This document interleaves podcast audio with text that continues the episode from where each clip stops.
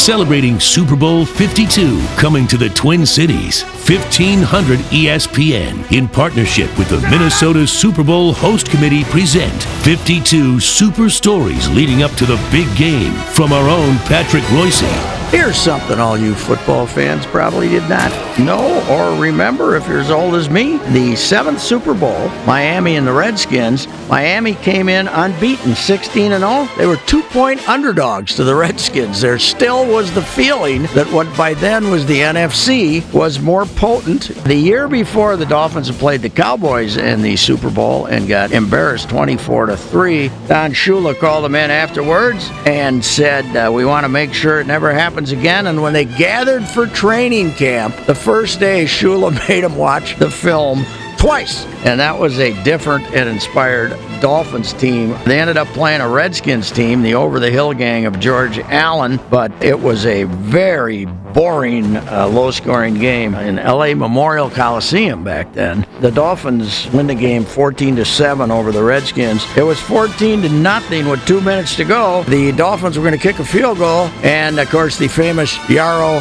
your premium play where he uh, had a field goal block that came back to him. He decided to throw a pass and it went for a 49 yard touchdown the other way. Yepremian's attempt will be from 34. Here's the snap. The kick is up. It's blocked. The football is loose. Yepremian's after it. He picks it up. What's he going to do? He's trying to throw it. The ball is batted up in the air. Picked off by the Redskins. Mike Bass down the sidelines. He should go all the way. After the game, Shula said, luckily, our defense was able to hold on after that.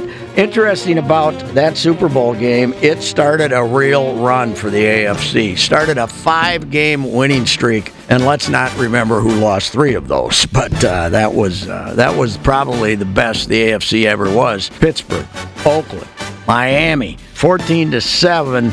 Uh, Miami wins, and that completed the perfect season. Dolphins 17 and nothing.